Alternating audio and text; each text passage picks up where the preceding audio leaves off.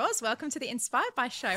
I've actually been trying to be an entrepreneur or business owner for about 12 years. I've had four previous failed businesses. After those four didn't work out, I just decided to stay employed. I was like, you know what? I can't, I'm not made for this. I actually loved my job. And I lost it because I was furloughed. It was in the famous pandemic known as COVID 19, but it turned into redundancy at night I'd be studying how to set up my own business, how to build my network because I had no job. I had to swim. I had to swim. I had to keep going.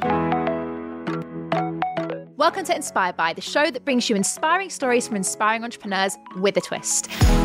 Now, I believe that every successful entrepreneur and celebrity on this planet has an inspiring story, and they have stories that they haven't yet told.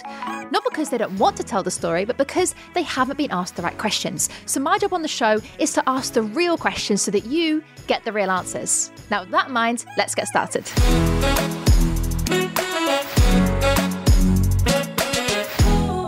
Roz, welcome to the Inspired by Show. How are you? Thank you so much, Chloe. I'm great. Thank you for having me. No problem. It, do you know what? It feels really weird talking to you here because we've spoken every single week for the last probably nearly six months, Yes. planning your brand new book, which is, well, as we're speaking, almost launched, but as the time that this will be released, it will be out in the public. I know. I know. It's so weird to be here because I mean, I even saw you this morning on our Zoom call. Yeah. Uh, so to actually be on the sofa in here with you is amazing. So thanks for having me. Thank you for the journey you've been taking me through for the past six months. It has been a roller coaster. It's been in, in, in a really fun way, but uh, yeah, it's been been amazing. Yeah. Yeah. And I think it's been so much fun as well because you are so passionate about about what you do. And let's be honest, some of the guests that we have on the show are not as well known or not really big on their own brands. But one of the reasons I love about having you on the show is you're so you know your brand, you live and breathe your brand, even the yellow. I love it, like the chair and You everything. got a chair for me. Know, right? It's I like love it. I don't carry a chair everyone, right? Just in case you're seeing this, I don't carry a yellow chair everywhere I go. But thank you for getting a yellow chair. Thank you. I love it. And for anyone that's listening, by the way, for just a bit of visual cues, uh, Roz is known for her yellow clothing, which I love because then you go to an event and people see you and hear you. Where did this brand that people now know as Manuka Media, you've obviously got the Money Honey, the bee is very uh, prominent in all your branding. How did you come up with your brand and where are you now with that?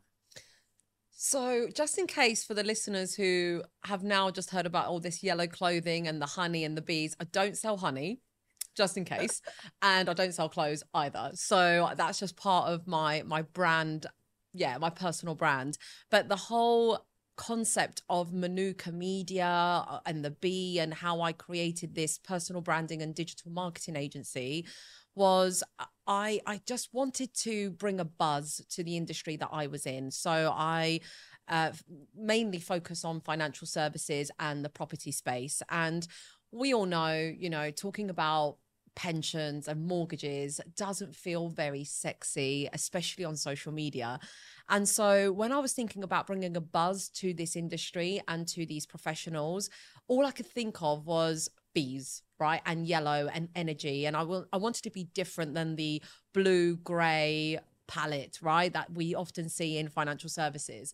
So I just lo- I love pink. So I did end up introducing pink as well into the industry or into my my uh, brand, which is actually also seen in the industry. We've got a bit of pink in the industry, a bit of purple, um, but yellow not so much. And so I just took it on. It was it was an accident. I was wearing a yellow dress in a picture, and I was like, I'm going to put that as my LinkedIn photo. And because it stuck.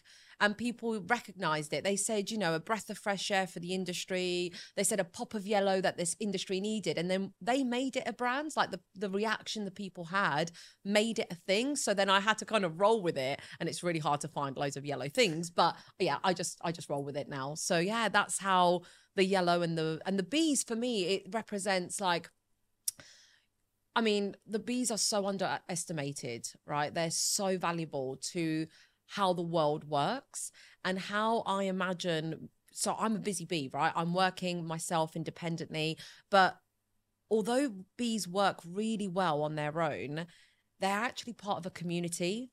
And bees mm. form such a wider part of what this world is about. So that's how I see myself. I'm doing my bit, I'm in my own lane, I'm over here like jumping from flower to flower. But then when I go back to the community of financial services or women or the school or whatever community I'm in, that's where the real juicy honey is made. That's where we all come together and that's the liquid gold that comes out of it. And that's why I've built the brand around bees and honey. Oh, I love that. And do you know what? That's interesting because I always come on the show and I always think, what do I want to know? Because I know so much about your book. And don't worry, by the way, we are going to go into the book because I know people don't always know about the book if they haven't listened to it or or read it yet. But I find it fascinating because I actually didn't know that about you. So Oh, that's, really? that's a really, really good start to to our to us getting to know each other and our conversation, Roz. So you've got this brand now. Obviously, you run the incredible Manuka Media agency, and you've done really well with that. But from our conversations, I already know this about you. That wasn't exactly the thing you originally started doing. So tell us a bit about bef- Ros before Manuka Media and what sort of put you on this trajectory. Great. So, have you ever made a plan and then the plan doesn't go to plan? Mm-hmm. Yeah. So, I had a plan for my career, my future, and where I was at. And I'd written it down, you know, in my journals and in my book and on my vision board. And the plan didn't go to plan. And that's why I'm here. It was an accident because had the plan gone well, according to my plan, I wouldn't be here. Mm. So this was born out of the plan going wrong. And it's one of my biggest lessons in life and in business. That is, if you are in a place right now that feels wrong, then it probably is about to go right. And everything you've ever wanted but better is about to happen. And that's what happened for me. So, where I was before, I was working for a bank. I was a business development manager. So I was responsible for making the bank a lot of money, bringing in a lot of deals and uh, mortgage applications. And I was loving it. I actually loved my job, which is was sad at the time because I was like, I'm losing a job I finally love. Like it took me so long to find a job I loved. And finally I found one. And I was like, why? And I lost it because I was furloughed. It was in 2020. I was during, you know, the the famous pandemic known as COVID 19. And I was furloughed, and I thought this was only going to be a short run, but it turned into redundancy. And um, it was in the middle of lockdown. So being made redundant when the world isn't normal, I'm sure redundancy for anybody is hard, but you know, going through it when in a time when you can't just go back out there and get another job, or it just didn't feel, you know, everything was just not normal. So out of that, I had a choice. You know, we've always had a business at the back of our mind. I'm sure lots of people are like, oh, when I when I have time, or you know, when I've saved up enough money, I'm gonna I'm gonna start my own business. And I thought, well, I've lost my job. I haven't got the safe paycheck that keeps you in a job. So now what's my excuse? If I'm out there free, Lone Ranger, what, what am I going to do? What else is holding me back? So that's when I decided to start my own business. But then the universe tested me many, many times to see if I was really, that's what I like to say, you know, the universe, um, to see if I was actually really serious about taking this business on.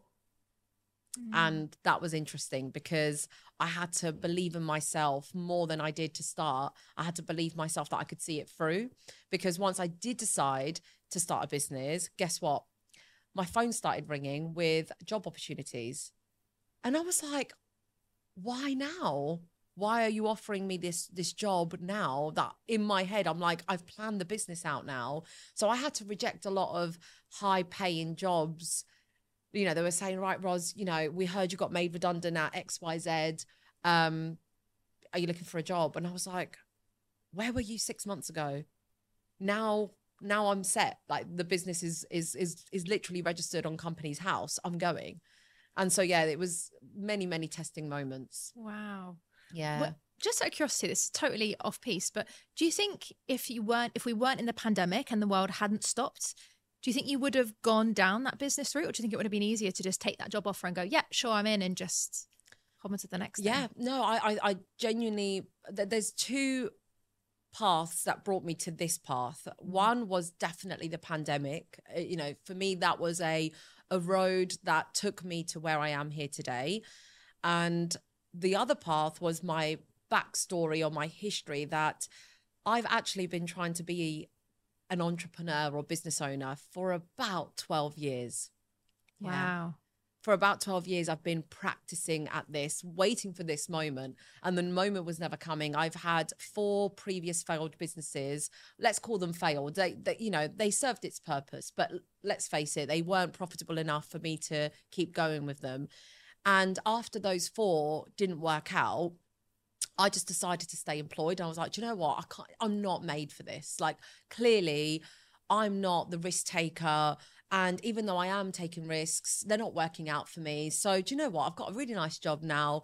I get paid well. I've got the nice shiny BMW sitting on the drive because that was a company car that I could drive. I've got the, I've got everything I need, right? And I was this was funny because again, eh, you know, if you're a person that believes in the universe, God, whatever you want, right? Um, I was 30 in 2020. it was February 2020, and I turned 30. I was at the Burj Khalifa in Dubai celebrating my 30th birthday. Um, at the time, my husband now, but at the time we were um, boyfriend and girlfriend. We were together. We had a house together, and I was like, you know what?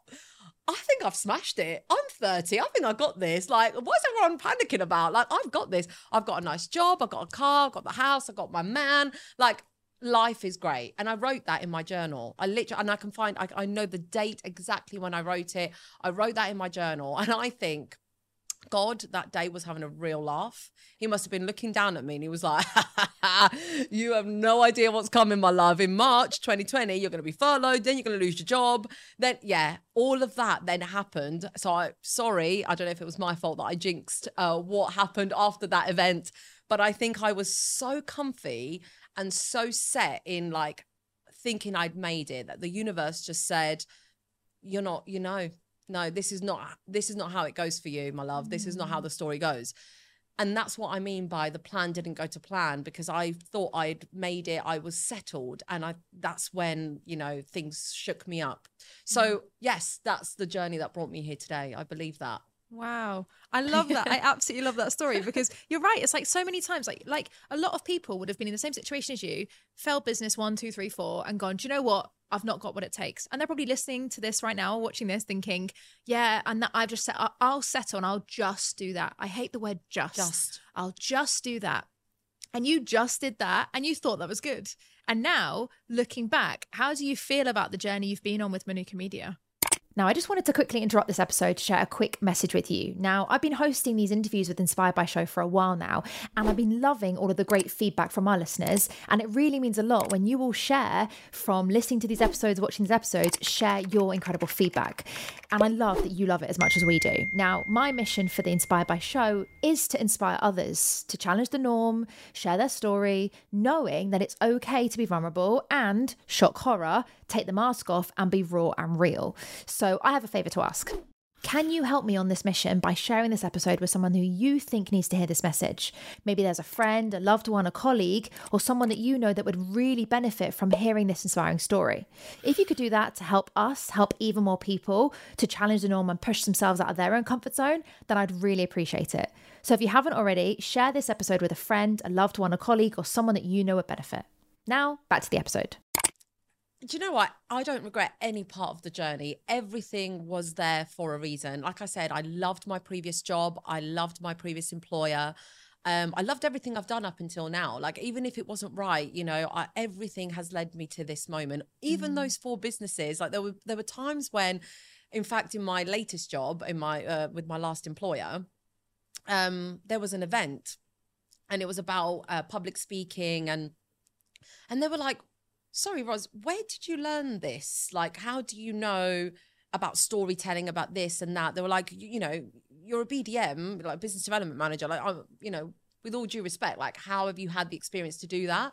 And I was like, but you don't see what I do outside of my nine to five. Mm. Outside of mm. my nine to five, this is what I mean by 12 years of trying to be a business owner. I used to finish work and then as everyone was getting off the train coming back from London, from their commute to London, I was getting on it on the way to London because I would go to a Tony Robbins event or I would go to some other inspirational, like entrepreneurial event, networking event. So instead of networking in my local area, I'd get into London, go and find a networking event there, whether it was in property or anything else. And I would be basically at night I'd be studying how to set up my own business, how to build my network, and then by day I would do my job.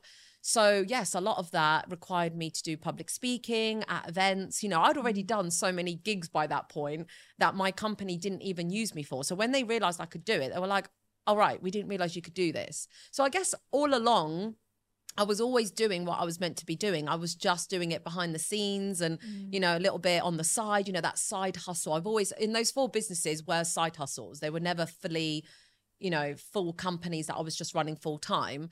Um, but that was the thing, you know, do you think they could have worked out had I believed in myself then, quit my job and jumped into those businesses? Would I have made a go at it then? Mm. You know, that's that's something I ask myself because I think, well, this time round, how comes this business worked when I was fully in it because mm. I had no job?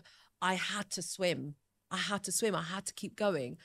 Um, but who'll know? We'll never know what would have happened to the other four in the past because they're gone now. But yeah. they served its pur- they served their purpose for today. Yeah, for sure. exactly. And like you say, if you'd have gone down that route, you wouldn't be here today, and Manuka Media wouldn't be what it is today. Now, Rose, I'm curious because I didn't actually know this about you. Your your passion for entrepreneurship from yeah. from such a young age, really. Where did that love for entrepreneurship come from? Where did that hunger come from? Everyone ask that question and not just to me but to every you mm. know to every entrepreneur we want to know where it came from because if we know where it came from maybe we can go and find it. We're like oh there mm. it is. It's hidden there. Let's go find it. There i don't believe in that style. I don't believe it came from anywhere other than just a series of events. Like i remember when i was trying to answer this question for someone else i then later i think one day uh, you know in bed i was like oh my God, I remember my first business idea, right? I was in Sicily still. So I used to, that's where I was born, that's where I'm from. And I was probably about six or seven. And I remember having again this diary. Who taught me to have a diary? I don't know, like a mm. journal. Mm. Who would teach me? Uh, back then, I wasn't watching The Secret, or you know, you, I just had this journal, like this this feeling of writing something down. And I remember designing um dresses like really random guys. I am not in fashion. Literally i don't know where this came from as a child but anyway i was designing outfits and i remember pricing those outfits. Like how how random. I don't even know what numbers i must have used. There must have been like this dress costs 685 million. I must have wrote so many i don't know how i priced things. But i remember setting up a little shop that I designed and then I'd price things. And then I realized, oh, I'm going to uh, do children's clothes as well because as a seven year old, I wasn't designing children's clothes. I was designing like mature women's clothes. I don't know how I did that. I love that. Again, yeah, I was like, it was literally at the hat, the glut, honestly. And then I designed children's stuff. And I was like, yeah, because if the mothers come in with their children, then they can buy something for their children. That business obviously didn't take off, but I remember journaling that and writing it all down. Um, and then my first actual physical business that I had was at school. And I don't know if it was arts and arts and crafts week. I don't know what was happening at school, but I went home. I got all the socks I could find, cut all the foot of it of the socks. Right, I don't know whose they were, but I, all the colourful socks I could find. I cut off the foot and then I stitched the the rest of the sock and I made it um into a phone case. Did anyone used to do that at school? That was a thing. No, like literally, you used to like slip your phone in it and then the sock would protect your phone. Yeah, yeah, yeah. And so obviously back then it was all like the Nokia, the little Nokias and things like that. And my first customer was my grandmother because she saw me like uh, she used to be a seamstress so she saw me like stitching these things together. And then she was like what are you doing with them? I was like oh i'm selling them as phone cases for like two pounds. She was like oh i'll buy one. Guys i kid you not she still has that sock today and i saw it the other day. She was um uh you know the italian uh cafetiere the the yeah. the moka she was using it as a little um the spout handle and she was and I was like Nonna that's her name like Nonna's grandmother. I was like what what are you using there for that? She was like oh it's just so that I don't burn my hands but this is your sock that you sold me years oh my gosh like the most incredible. And then now she's got another sock that she keeps her business uh not business cards her credit cards in. Oh. Cutest thing. So I don't know where that came from guys. Yeah. like I really don't. Yeah. I don't know have you always been a high achiever though? Because it does sound like you're the sort of person that gets an idea and like, I'm going to make this happen. Have you always been like that? Uh, from what I'm told, yes. Um, yeah, I think I am, but I can, I can see where it came from. As in, I know, as in from a memory, I I know what moment in my life I realized that I had to make something or like, I don't know, achieves. I, I think that transition coming from Sicily to England at a young age really disturbed my confidence a little bit um, because by the time I was eight, I was like this sassy Sicilian little madam. I mean, I was already designing mature women's clothing. I mean, you know how, where I was going, right? So I was already my own self. Like, I already had a personality. I already knew what I was doing. And then when I got to this country, I couldn't speak English and I didn't understand what was going on in the classroom. And that was when I had my first imposter moment. My imposter syndrome kicked in because the teacher sat me next to the smartest girl in the class. And I had to copy everything this girl did because I didn't, I couldn't take cues or instructions. I had no idea what was going on. And I think um, that living in someone else's shadow, doing what she did, you know, if the, if there was like an art project, I didn't know what the instructions were. So if she drew a monkey, I drew a monkey. If she drew like you know a tree, I draw draw a tree. So there was no self expression. I'd lost all my self expression for at least the first six to 12 months of being in this country because I had to learn English first. Then, when I started to understand the cues and my own language and then actually speak two of them, then that's when I was like, actually, I I have my own voice back again. I know who I am and I can now translate it into different languages. Mm-hmm. So I think that's where it came from this like feeling of because I've I've I remember distinctly feeling held back really held back because I didn't understand. So mm. I was mm. like, I have to do everything she does. Mm, yeah. Yeah. It's so interesting though, because so many people can probably relate to that from so many different angles, you know, when we're growing up and so many experiences are so formative to us like that. Have you ever felt that again since then, you know, feeling like maybe coming into, for example, we're in the similar industry, which is, you know, being a building a personal brand, speaking, podcasting, there's a lot of noise. You know, how how have you felt that show up again or in in other ways? Yes, it, it, you're absolutely right. It's definitely come back again because we're in the media space. Like we're always on social media. We've mm. got our photos, our videos, we've got our own podcasts. And so it's really hard not to compare yourself.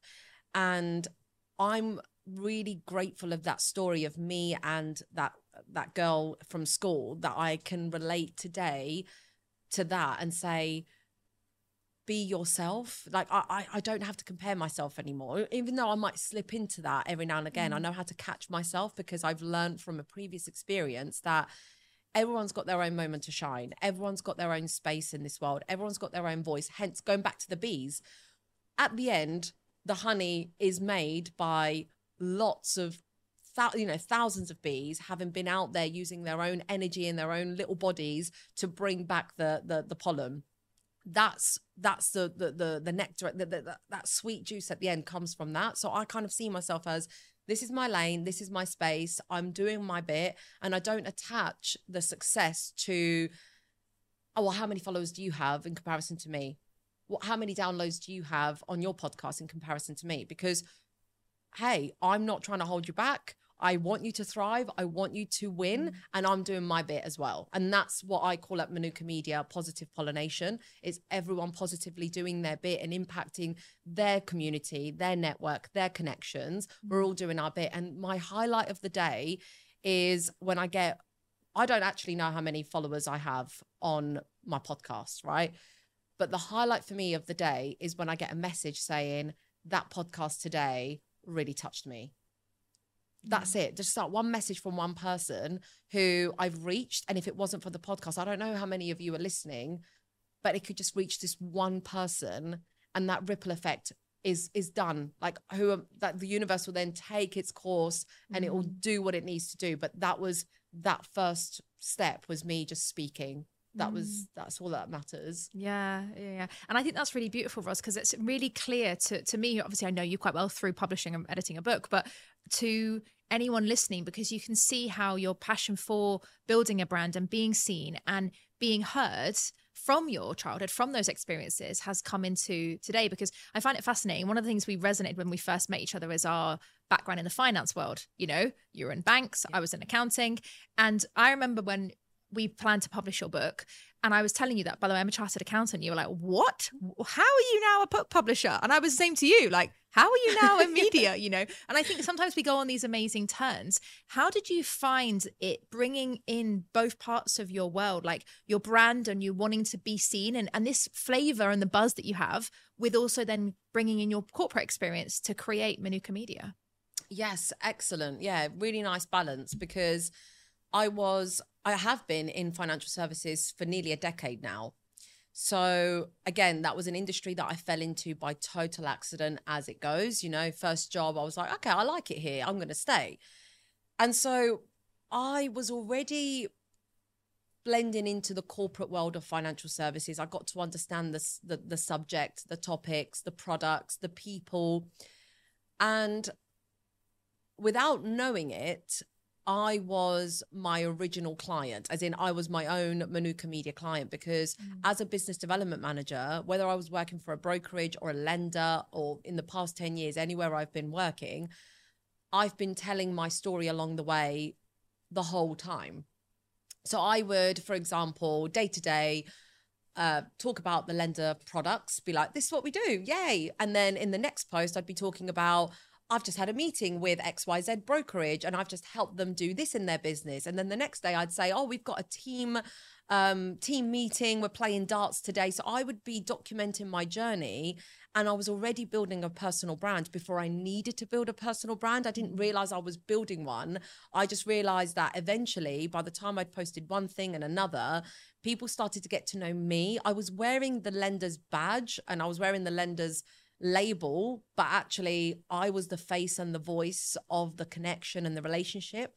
So when that was taken away, this is when I thought I'd lost everything during the pandemic. I was like, oh my gosh, that's it. I'm cancelled. I literally thought I was cancelled out of the financial services industry. I thought no one's ever going to remember me. I've lost my phone. So someone came over dressed in like all the PPE gear. I li- literally looked like PPE just vomited on him. He had forensic outfit on during yeah because it was like at the beginning of the pandemic and he was like i'm here to collect your car your laptop your phone. It was quite yeah it was a bit horrible how it happened. And you they thought they were going to give it back in three weeks but i was like nah that's clearly not going to happen is it? Right? So everything got taken away. So that phone had all my contacts, all my connections. Um, we weren't allowed during furlough to talk to any of our clients because of furlough. So I was really isolated, and that's the best they could do. Obviously, we no one knew what to do. Mm. This was a new, like I don't blame them for it. I I come in peace, and they know this, and there's a nice story at the end of it. They they know this, and we're good friends. But it was it was very isolating. I felt really disconnected from from everybody I'd built a relationship with for seven years, and so I just didn't know where how how I was gonna get myself back into it. Uh, and thankfully for you know thanks LinkedIn for existing, I was able to just tell my story during furlough. So I wasn't allowed to talk about work. I wasn't allowed to connect with my my clients or my ex clients. And so, what could I talk about? So, I was talking about what I was doing, you know, with fitness, what I was doing with charities that I was volunteering for during uh, the pandemic. So, I was uh, an online volunteer for several charities. Um, I was talking about the ups and downs. I was talking about the random, like, cupcakes I was making because I was so bored. And that got me back into the media and back to people who are like, oh, that's where she's gone. Gosh, where, where's she been? Like, and and that's what you kind of mm. woke up that feeling of, oh, actually, I still do have a place here and people are interested in my story. And yeah, mm. that's the rest is history. Yeah. And one of the things, Ros, I love about your journey and your story, and obviously what's in your book. Now, for anyone who hasn't read it or or tuned into it yet, it's not about Ros's story. It's not a biography. It's it's a it's a genuine help book for mortgage brokers, which we're going to touch on in a 2nd mm-hmm.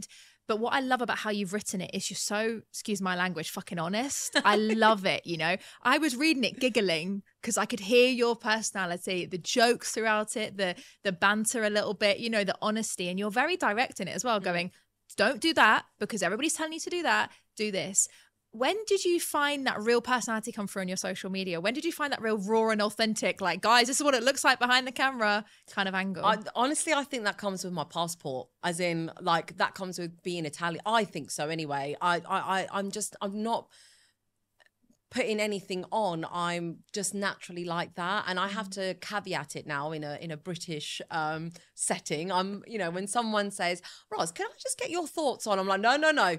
Don't go there because if you ask for my thoughts, you're going to get my thoughts. I'm like, just just be careful what you ask for. Like, if you want my opinion, you're going to get like the the honest truth. And I think that's what then became my brand as well because you wear your personal brand with everybody. You wear your personal brand with your friends mm. with your kids if you've got kids with your partner and with your boss and your colleagues. You wear your personal brand every day. So my friends know that my personal brand is if we want the honest truth just ask Roz. And same with my family, you know, if they want to come to me uh, for help or anything like that, you know, they, they know they'll get the truth. Mm. And that's what my clients appreciate as well. Where, you know, yesterday someone was like, oh, Roz, you know, someone's been saying that I shouldn't do this with my brand because of XYZ.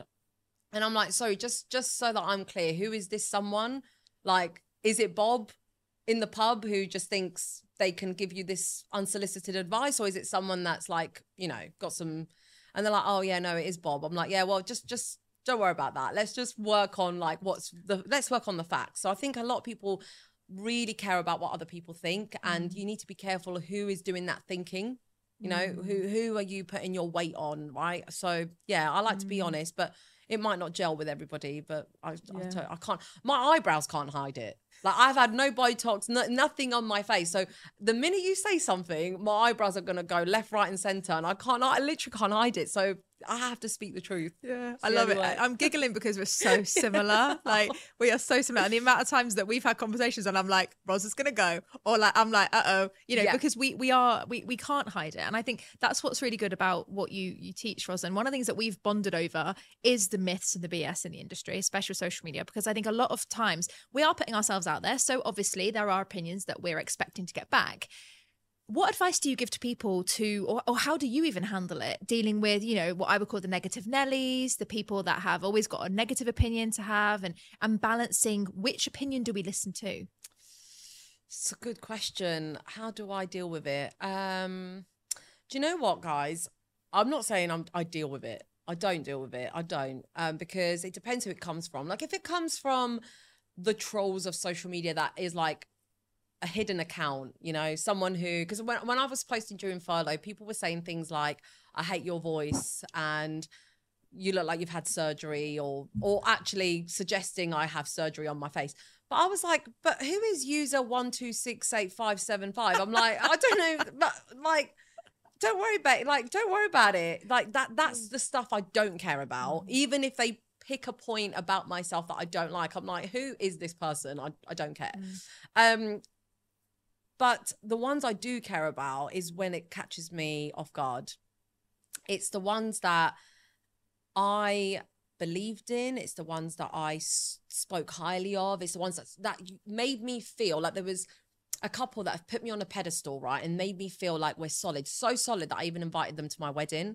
And like, you know, I thought like we're friends. It's like if you just turned around, Chloe, and just suddenly like stabbed me in the back, mm. I will go all Don Corleone on you. Like literally, how dare you disrespect mm. me? Because I've given you like I give you so much trust and love, and I mm. and I like hype you up, and then when you let me down from such a high pedestal, as in we're both up there together, like not just me, like as in we're up there together, our relationship is strong, and you let me down. That I take that really hard, mm. and that might take me a while to get over. Mm. And yeah, there's been times where I've been, oh, I don't even know if to say it out loud on mm. a podcast, but yeah, there's been times I've been called things that I'm like, why did you say that? Like, why would that come from you? Mm. You, like, why did you do this to me? And it feels really hard, yeah. really hard. So I don't know why. Do you know what? One thing I did do, if I need to give you a strategy or a top tip, it's not going to be applicable to everybody. I promise you. It, this is going to sound really like off piece, but um, I pray.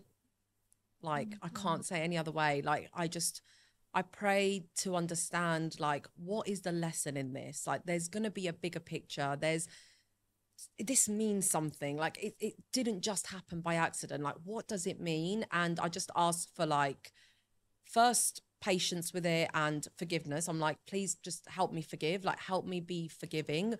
Don't forget, don't have to forget. Forgiving and forgetting is two different things. I'm not forgetting anything.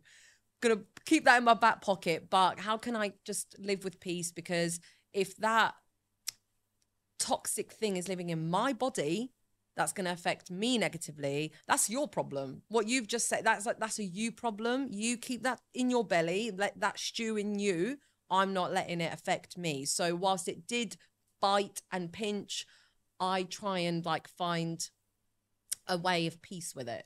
Mm, maybe yeah. they need help.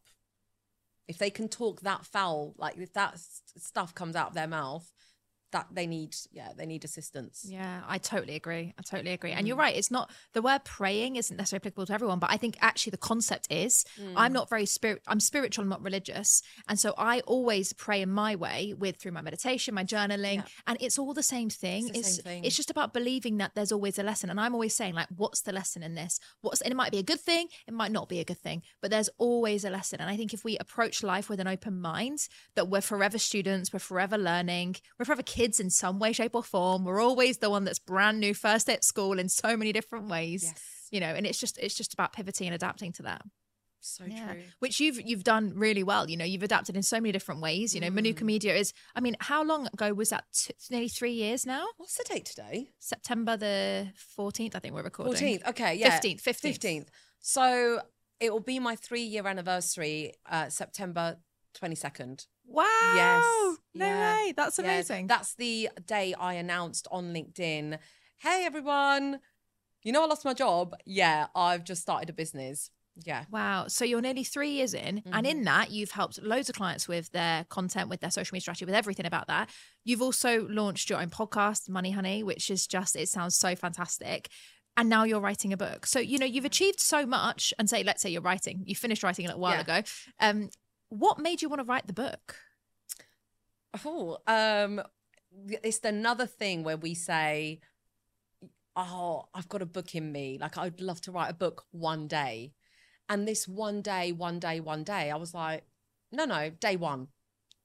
Like day one begins now. And sometimes it's good to wait because I needed to wait for the thing to write about, right? But I've been writing this book fr- from three years ago, you know, just collecting all my ideas. And, you know, I've, I've binned a few man- manuscripts, even the one that I brought to you we actually started from scratch, didn't we? Mm. So I was like, no, okay, let's start again. And it, it helped to write it all out. And if you're thinking about writing a book, you have to write it out because otherwise, if it's still in your head and not out on paper, your head hasn't got any more space for the good stuff to come in. So I binned my first manuscript, but it was already written. And so just put that to one side. And then the new stuff just started flowing.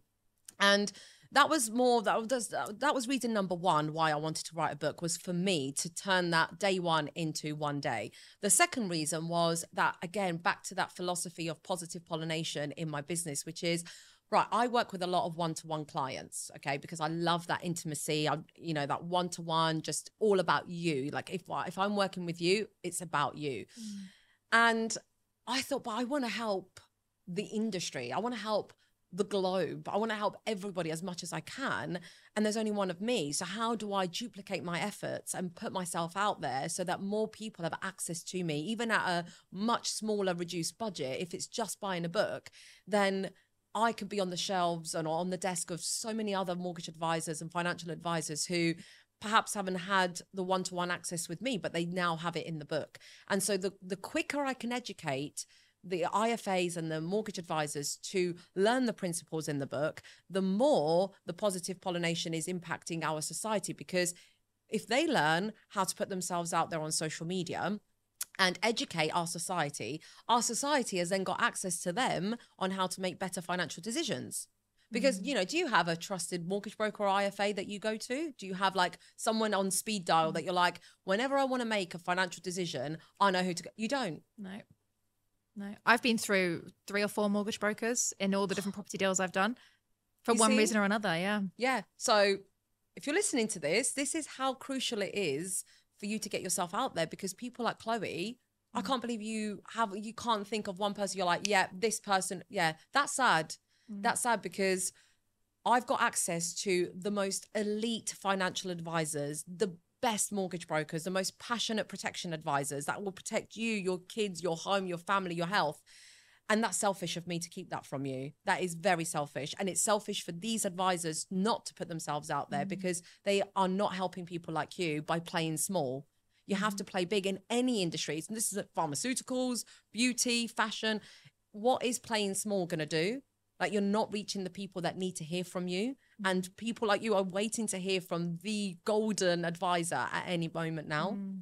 Yeah. I, I, think it's so beautiful what you're sharing, Ros, especially with representing in a way as well because you're again something that we related on connected with a lot was the fact that you've come into this industry as to be honest, a female in a very dominated industry. You've now come in in your own skin, in your own business, not under a bank or under another umbrella. Yeah. You've come in wearing your bright yellow, and you know, you're not, I love it because you're not apologetic about any of it. How was it for you standing on your own two feet as a female, as obviously Italian. So it sounds like, you know, you have got that sass in your words from earlier. How was it for you? And have, have you been, have you struggled at all being, you know, very female in a very masculine world? Oh, wow. Female in a masculine world. Yeah. Women in male trades. Yeah. That's typically how I'm seen because I'm in financial services or property or construction. I've been in construction as well. So those, those industries I guess because I've done it for a while, I got used to it. But actually, there are so many phenomenal women in this industry. Like that's why I started the Money Honey podcast, and the, they just they they are quietly successful. They do what they need to do. They are successful. They're talent. There's so much talent, which is why I started the podcast because I wanted to showcase that talent and give a voice to the unheard voices of the industry. But the men, 99% of my clients are men. I love the men. Like. I love men. Like, it's not like I, I don't have anything like mm. all, there's no propaganda or, the, or my, my podcast is not about shaming anybody it's actually about celebrating everybody and i have had obviously those incidences like i used to go on a construction site with you know from the office i used to be dressed up like in office attire and then i'd be on a construction site with like my high vis and hard hat of course you get those comments but look sometimes and it's never gone too far. That's the that's the key. I, maybe i haven't let it go too far because i'm very like no no let's get serious. Like you know i, I can put my foot down there. So I, mm. I i think you have to hold your own in this space but you also have to allow people to um to also find their journey. And that sometimes they don't actually mean it badly you know. Mm. sometimes there's a i can tell that there's a mortgage broker that meets me at an, uh, an awards ceremony and wants to compliment me and say oh you look fantastic. You look great. Because obviously i'm all dressed up and probably wearing yellow feathers so i'm not you know and he's really apprehensive about giving me a compliment because now we're, we're like scared of saying anything and he's like oh Ros you you look well. You look well. I'm like come on. You want to say like you you know just you know, you know don't be yeah. afraid of that. I can take a compliment. Um so yeah i'm just really cool with the lads. Like really like you know they know where the line is. I know how to set that line. I know how to hold my own. And if someone were to go out of i think they don't go out of line because they know i'd be like what? Excuse me? So they i think that's the the, the fear. But please don't fear it. Please don't mm. fear financial services, property, construction, because the men have actually been my biggest cheerleaders. Like amazing, amazing mm. support. Honestly, mm. it's I can't speak for what it was like 20 years ago, but yeah, revolutionary from what I mm. can see. And from all the women I've interviewed on the Money Honey, like this is is happening. It's happened. It's mm. it's yeah, it's amazing. Good. I love it. Mm. And it, I think it's so important because as you said, it's about having forgiveness from what may have been in the past and even if it has experience i've definitely experienced it in the past sounds like you have in various shapes and forms it's about letting that go and not holding that because i think a lot of women i mean i run queens in business female orientated community and a lot of people when i started that thought that i was like male hating it wasn't at all. We have men who come and speak at our events. We have male awards, and like everyone, like the male panel at our events gets the most people watching because it's an couple of hundred women in an audience and a male panel and the women are like i want to ask them the questions. And it is fucking fantastic. We love yes. it but it's about knowing that there's a place for both and it's about representing like you say asking the right questions to both sides of it and also forgiving what has happened in the past. And similar to what you've experienced you know i i know a lot of what you've been on since then. How have things been now with your previous employer and with the journey that you've been on in Manuka Media. Yes. So I, just before we go on to mm. talking about the um the twist in this story, because there's a really beautiful twist, I just want to make a point about we're talking about men and women. Mm. Um, happy to have that conversation, but we're so behind. It's not about men and women anymore, mm. and we need to start like we're still trying to catch up in financial services, talking about the men and the women. But it's like, yeah, we're non-binary now. Like mm. there is like a whole new space here that we need to hold that space for these for, for everybody for for anyone who identifies as anyone or mm. anything. Mm. We're not there yet, and so we're still stuck on speaking about men and women, and we've got so much work to still do and it's not being done.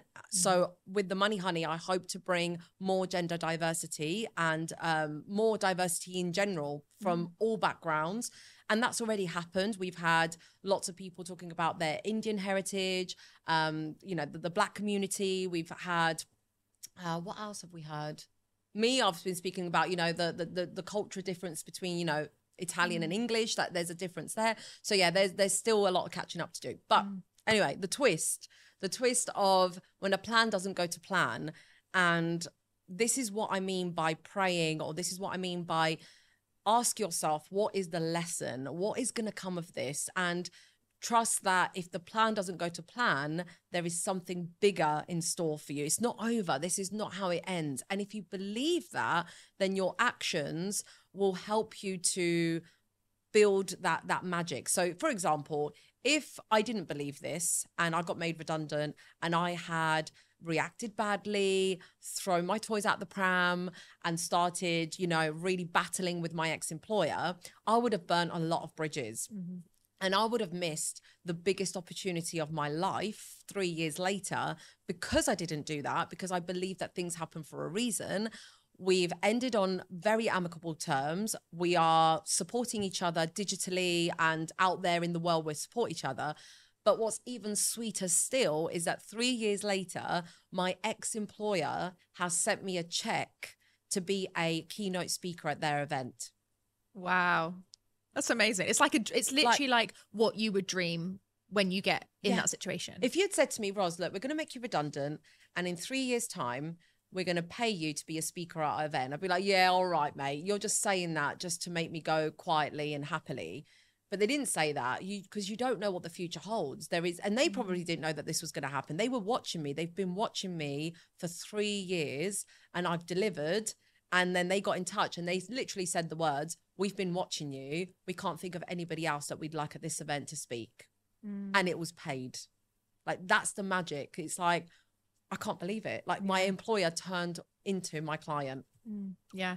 And that, that's the thing I think for, for anyone that's, you know, going through challenges right now, the lessons here are never make things toxic always be always remain respectful and and i've i've definitely had similar situations to that as well and i think it's when we're going through difficult times it's so easy to go into the victim mode and then you create the villain we're the victim they're the villain and if you treat them like that they remain like that whereas for you to have the professionalism to go through that i mean they came to your house and took your phone, your car, yeah. you know, and that is so alienating through a difficult time in the world anyway. But the fact that you've then come the other side of that and now, like you said, you're getting paid to speak from at their event, not only does that show your the the actual relationship you have with them, but also the power in building your brand. Because if you'd have done that quietly, which a lot of people do, a lot of people decide to just go, you know, oh, I'll start my business quietly. I don't want them to know because just in case I fail, what if anyone notices? And you've gone on and gone, okay, well, I'm doing this. Yeah. Yes. And you know what I did? I've just literally remembered while sitting here. I've never I thought of this before. I've just remembered that on the week before I announced that I was starting my business as a way to say goodbye to my employer to announce that I was being made redundant because I left a week um, space. I couldn't wait any longer, Chloe. I was literally like, right, I, am going to announce I've been made redundant, but I've got my comeback story already. Like I literally know how to come back. I've, I've done it. I've been working behind the scenes. So when I announced that I was being made redundant and I was saying farewell to my employer, I made a video of a collage of all our pictures. So I had, yeah, so that was my gift to them. It was like, and and to show the world, hey, like this is okay. Like I've lost my job, no hard feelings with this company. Look at my amazing memories. Mm. And I put a video together with a bit of music, and all my colleagues like commented saying because they were also up for redundancy. They, they, you know, everyone was in that same space. they're like, Ros, it's been amazing. Good luck with everything you do. And you know that we all really pulled together to help each other. We created like a a LinkedIn. No, I didn't create it, but someone, my, one of my ex colleagues, created a LinkedIn group for all the redundancies across all the industries that could join and just try and find a job. Yeah, that was amazing. And that's what I mean by if you believe that the plan was always meant to be that way, then your actions will follow suit. You won't be the victim. You won't be mm-hmm. toxic. You won't be aggressive. You'll be like, okay, not ideal, but let's go with it. Like, yeah. what's next? Like, be excited. Like, if the plan doesn't go into plan, be like, right, well, what's better then? If that wasn't meant to be, what's better? Yeah. Yeah, yeah. Do you know what I find really interesting about that story? And you kind of, it's going to sound really weird, but hear me out here. You kind of reminded me of me when I went through my biggest breakup, right? So, what you did in that moment, and you touched on it there, is you recorded the video to tell the world that it's okay. And I find a lot of us go through challenges and we feel like we need to make everyone else feel okay with the challenge. It's like, I'm okay with it so I want to make sure you're okay. And I, I did the exact same thing, not a video, but same thing with one of my exes who cheated on me. And it's in my book. I won't go into it too much detail, but I ended up going on a night out that I didn't want to go on just so people could see us together so that they felt more comfortable. And I remember, and when I processed it, actually recording my audiobook, because I then had to read the story as well as write the story, I was reflecting, going, why the fuck did I feel that I needed to do that for them? And isn't it amazing how we go through, and obviously it's ended up really good for your situation. It's like sometimes we feel like we need to say things for others so that they're okay, not necessarily, but putting ourselves first. That is sorry you had to go through yeah. that, but at the same time, I'm not sorry because I know how phenomenal your life is mm. right now. And I know that you've mm. got your own ups and downs, but sometimes, you know, we, we're, we're quick to say to people, Oh, I'm so sorry he did that. And you're like, No, mate, like, uh, you know, I'm glad, glad he did that because yeah. I've been cheated on before. And it brought me closer to the man I have today in my life. And I married him because I know exactly what I don't want in all those situations, whether it's a bad job or a bad partner mm. or a bad burger, whatever it is you ate or did, you know, like, oh, I'm never drinking that again or I'm never going there again. And I love that that forms who we are. Mm. I find that a lot of people today, right, for the Gen X uh, and Z out there, actually, don't kill me for this, right? Don't come at me. But I feel like I have a Gen Z person in my life, um, and I feel like they're too cautious they don't want to get it wrong. So they want the right partner the first kiss. And I'm like, no, no, you have to kiss a lot of frogs. And they're like, yeah, but I don't want to be seen to have lots of partners. And bo-. I'm like, yeah, but you need to find your person, right? You don't get mm. it right the first time. They're trying to nail their first job right? The first job has to be the job that has the slide coming through from the toilet to the office, and they want like you know the pool table and the drinks that they go after. What I'm like, no, maybe the first job that you have has to be this shitty little local village job that you do that you don't want to do, but it actually teaches you everything you mm. need for the bigger job. So like, I think by getting everything wrong. And uh, by everything going wrong, we got everything right. Exactly. Do you know what I mean? Yeah. Yeah, everything's a step in the right direction, but yeah. we just don't we don't feel like I always say to people nothing's ever right or wrong, it just is. Just, yeah. It's not a wrong step or a right step. It's just the step that is on our trajectory. We can't go we can't go back, you know, we can't press the undo key and it and it all vanish and we start again. So I think you're right. I think a lot of people put so much pressure on themselves to have their shit together. And actually, if you'd have probably written down when you started Manuka Media, this is what success looks like, it probably would look very different. And you probably wouldn't have thought of, I want to get paid to be a keynote speaker at that event. Never.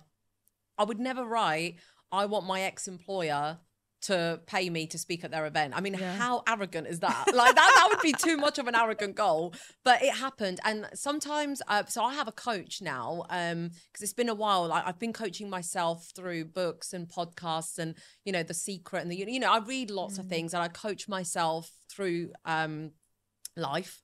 You know, that quiet word you need to have with yourself. And so lately, I, I, I, hired a new coach, as someone who um, is going to keep me accountable and keep me on track with uh, goals and how I'm feeling, and just it's someone who I can just talk to that isn't like related to me. I don't know if you have one. Oh yeah, yeah, like a, yeah, like yep. a life coach or something. Yep. So anyway, he was like, "What are your goals?" I'm like, eh, "What are my goals?" Because lately, I've learned that when I set a goal I'm actually not aware of.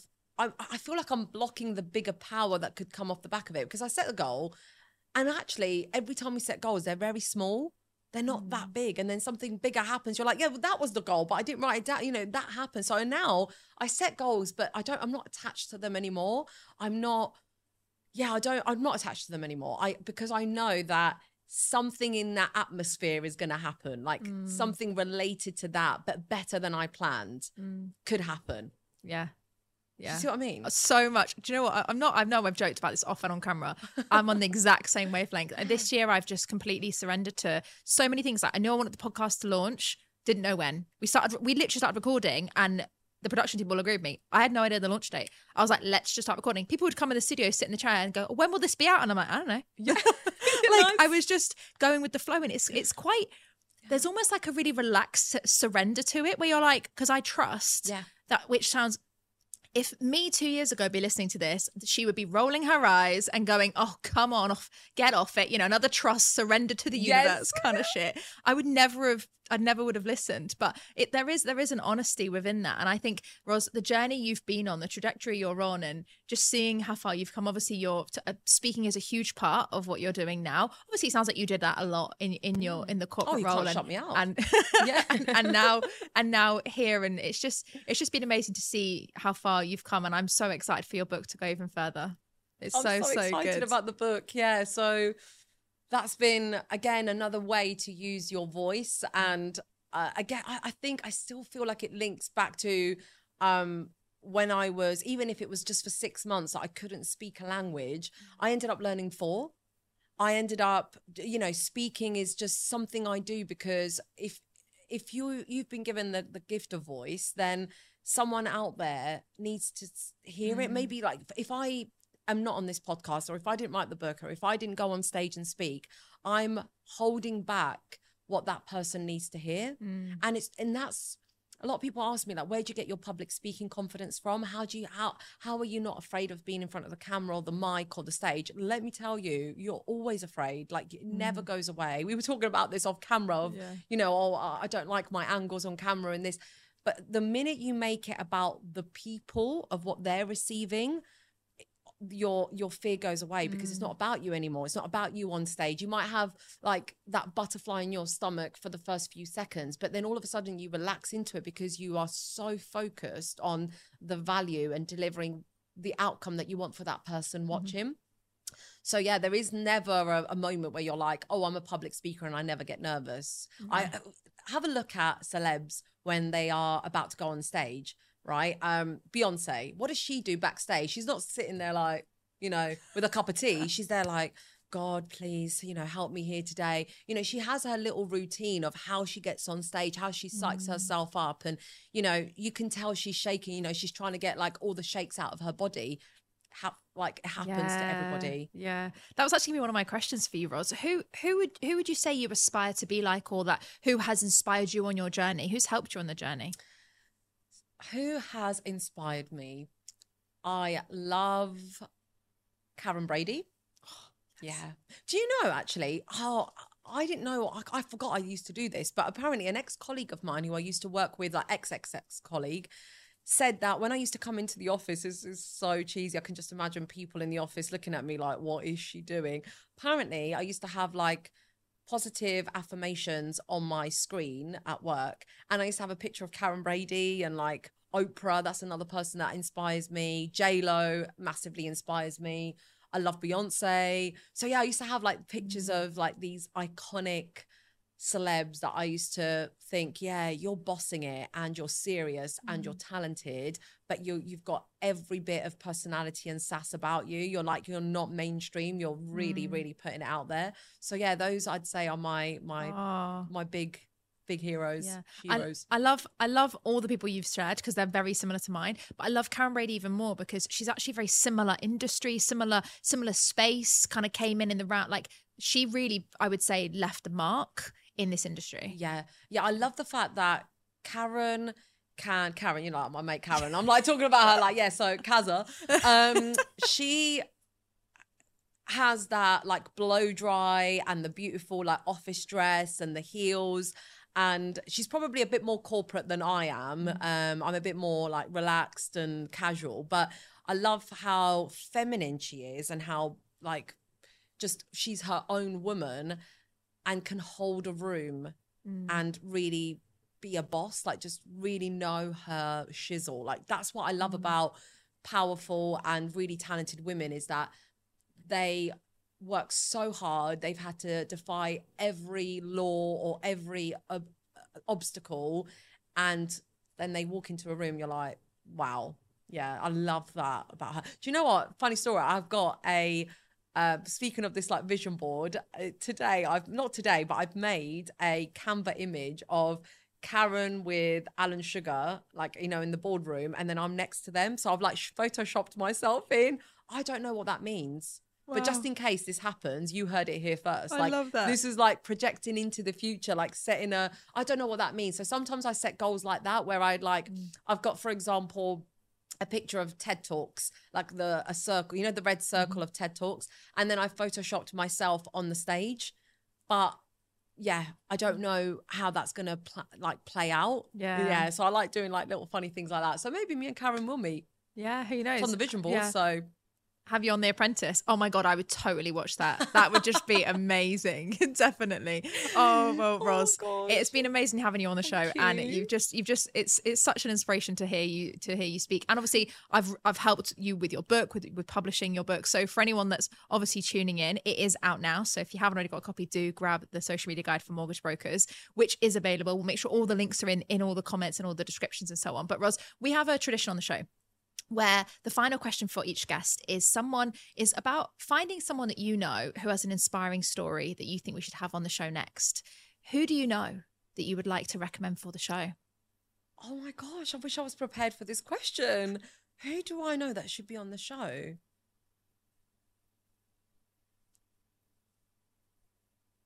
Who do I know that would be on the show? I mean, how big are we going? Are you going celeb?